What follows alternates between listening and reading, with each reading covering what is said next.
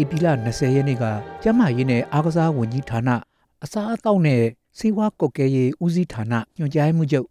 ဒေါက်တာတန်းထွတ်ကိုအာဂတိလိုက်စားမှုတိုက်ဖျက်ရေးဥပဒေနဲ့နေပြည်တော်ကောင်စီနယ်မြေဇမူတီရီမြို့နယ်ရဲစခန်းမှာအမှုဖွင့်ဖမ်းဆီးခဲ့ပါတယ်။အာဂတိလိုက်စားမှုဥပဒေပြဋ္ဌာန်းအာဂတိလိုက်စားမှုကော်မရှင်ဖွဲ့စည်းပြီးချိန်ကစ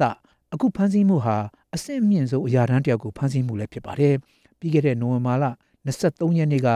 အငိမ့်စားဗိုလ်ချုပ်ကြီးဦးအောင်ကြည်ဦးဆောင်တဲ့အာဂတိလိုက်စားမှုကော်မရှင်အသစ်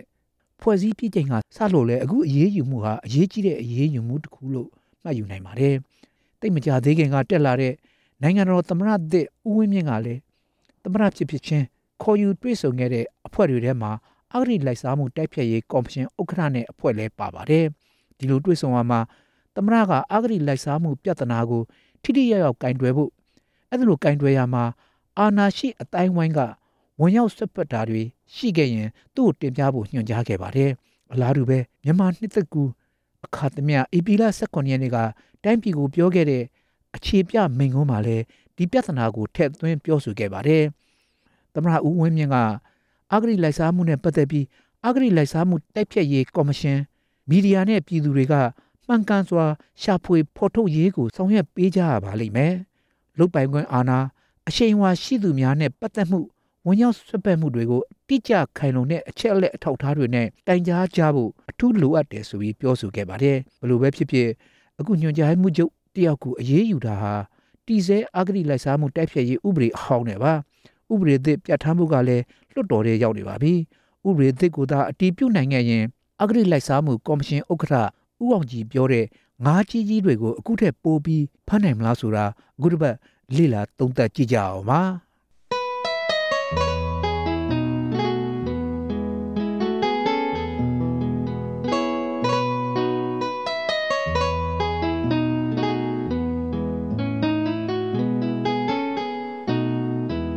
ငကူမူလအာဂရိလိုက်စားမှုတိုက်ဖျက်ရေးဥပဒေကို2013ခုနှစ်ဩဂုတ်လ9ရက်နေ့ကပြဋ္ဌာန်းခဲ့တာဖြစ်ပြီးပုံမှန်83ခုပါဝင်ပါတယ်။၄နှစ်ကျော်အတွင်းအချက်နည်းနည်းပါးပါးကို ၃ချိန်ပြင်ဆင်ခဲ့ပြီးဖြစ်ပါတယ်။အခု၄ချိန်ရောက်မှာတော့အချက်ပေါင်း21ချက်အထိပြင်ဆင်မှု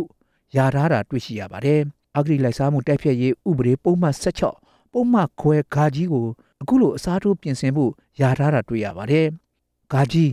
အဂတိလိုက်စားမှုများကိုစုံစမ်းစစ်ဆေးဖော်ထုတ်ရန်ကိစ္စနှင့်ဆက်လျင်း၍တိုင်ကြားချက်သို့မဟုတ်ရရှိသည့်သတင်းအရလူအပ်ပါကကြိုတင်ထောက်လန်းစုံစမ်းစေခြင်းစုံစမ်းရေးအဖွဲ့နှင့်ပနာမ စီစီရေးအဖွဲ့တို့ကိုစုံစမ်းစစ်ဆေးစေပြီးတွေ့ရှိချက်အစီရင်ခံစာကိုတင်ပြစေခြင်းဆိုပြီးဖြစ်ပါတယ်ဒီအချက်ဟာ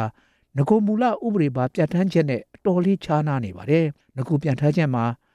တိုင်တဲ့သူရှိမှတိုင်လာမှကော်မရှင်ကအလုပ်လုပ်လို့ရနိုင်တာမျိုးပါအခုဥပဒေချမ်းမှာတော့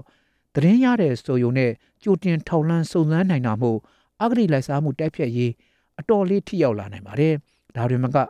ပုံမှန်၁၉ဇာမြင့်ဆွဲမှာလဲ အဂတိလိုက်စားမှုရှိတဲ့အကြောင်းကြော်စောသတင်းတရရက်ကိုကော်မရှင်ဒီသတင်းပေးပို့ချက်အဖြစ်သတ်မှတ်နိုင်သည်ဆိုပြီးထည့်သွင်းမှုယာထားတာပါတယ်။ဒီချက်ဟာအဂတိလိုက်စားမှုကိုတိုက်ဖြတ်ရမှာအတော်လေးကိုထိရောက်နိုင်ပါတယ်။ပုံမှန်လစာဝင်ငွေပဲရှိတဲ့နိုင်ငံဝန်ထမ်းတယောက်သူရတဲ့လစာနဲ့မလျော်ညီတဲ့ပိုင်ဆိုင်မှုတွေယင်းနှိမ့်မြုံနှံမှုတွေရှိလာပြီဆိုရင်ကော်မရှင်ကစပြီးထုံလန်းစုံစမ်းနိုင်ပြီဆိုတဲ့သဘောပါနောက်ထပ်အရေးကြီးတဲ့အချက်က ပုံမှန်59ကိုပြင်ဆင်တဲ့အချက်ပါ59မိသူမဆိုခိုင်လုံသောအကြောင်းမရှိဘဲပုဂ္ဂိုလ်တဦးတယောက်အားနစ်နာစေရန်သို့မဟုတ်ဂုံတရေပြည့်စေရန်ရည်ရွယ်၍ဤဥပဒေပါပြစ်မှုတစ်ခုခုကိုကျူးလွန်သည်ဟုတော်၎င်းအဂတိလိုက်စားမှုဖြင့်ကြွယ်ဝချမ်းသာလာသည်ဟုတော်၎င်းမမှန်မကန်သတင်းပို့ခြင်းတိုင်တန်းခြင်းပြုကြောင်းပြစ်မှုထင်ရှားစီရင်ခြင်းခံရလျင်ထိုသူကို6လထက်မပိုသောထောင်ဒဏ်ချမှတ်ရမည့်အပြင် ငွေဒဏ်လည်းချမှတ်နိုင်သည်ဆိုပြီးဖြစ်ပါတယ်။ငကူဥပဒေမှာမမှန်မကန်တိုင်ယုံနဲ့ထောင်ဒဏ်9နှစ်အထိချနိုင်တာမို့ပြည်သူတွေမတိုင်ရဲအောင်လုပ်ထားတဲ့သဘောမျိုးဖြစ်နေပြီးအခုလိုအပြစ်ဒဏ်လျှော့ချပြင်ဆင်လိုက်ခြင်းအပြင်ပြည်သူတွေရဲရဲဝံ့ဝံ့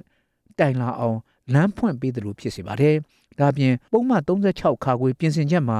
ကော်မရှင်ဟာပြည်တော်စုအစိုးရအဖွဲ့ရဲ့သဘောတူညီချက်နဲ့ရုံးခွဲတွေဖွဲ့စည်းခွင့်ပေးထားတဲ့အတွက် အဂရိလိုက်စားမှုတိုက်ဖျက်ရေးကိုတနိုင်ငံလုံးအတိုင်းအတာနဲ့ကြည်ကြဲပြန့်ပြန့်ဆောင်ရွက်နိုင်မဲ့သဘောတွေ့မြင်ကြရပါတယ်။ပြင်ဆင်မဲ့ဥပဒေချမ်းထဲမှာစောစောကတင်ပြခဲ့တဲ့အချက်တွေအပြင်အဂတိလိုက်စားမှုလုပ်တဲ့အစိုးရတာဝန်ရှိသူတွေတင်မက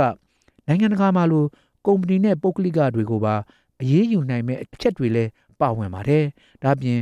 တင်တာလိုကိစ္စမျိုးမှာမမှန်မကန်လုပ်ပြီးအစိုးရငွေကြေးဘဏ္ဍာထိခိုက်မှုအတွက်ရေးယူနိုင်တဲ့ပြင်ဆင်ချက်မျိုးလည်းထည့်သွင်းထားပါတယ်။ အားလုံးကိုခြုံငုံသုံးသပ်လိုက်ရင်တော့အခုဥပဒေချမ်းကိုအတီးပြုတ်နိုင်ခဲ့ရင်ကော်မရှင်ဥက္ကဋ္ဌ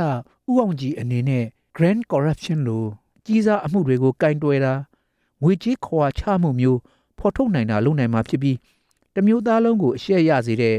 Transparency International အဖွဲ့ကနှစ်စဉ်ထုတ်ပြန်တဲ့ CPI Index မှာနှိမ့်ချနေလို့နိုင်ငံမျက်နှာပြက်နေရတဲ့ကိစ္စလဲဖြည့်ရှင်းနိုင်ပွဲရှိနေပါတယ်။အခုဥပဒေဟောင်းနဲ့တိုင်ကြားစာတွေကိုစနစ်တကျ အကောင့်ထဲပေါ်ခဲ့လို့ညွှန်ချုပ်တယောက်ကိုဖမ်းဆီးအရေးယူနိုင်ခဲ့တယ်ဆိုရင်ဥပဒေပြင်ဆင်ပြီးတဲ့နောက်ပြည်내နဲ့တိုင်းတွေမှာအဂတိလိုက်စားမှုတိုက်ဖျက်ရေးရုံးခွဲတွေဖွင့်နိုင်ပြီးနောက်မှာဆိုရင်တော့အဂတိလိုက်စားမှုကိုအခုထက်ပိုပြီးတိုက်ဖျက်နိုင်မှာဖြစ်ပါကြောင်းသုံးသပ်တင်ပြလိုက်ရပါတယ်။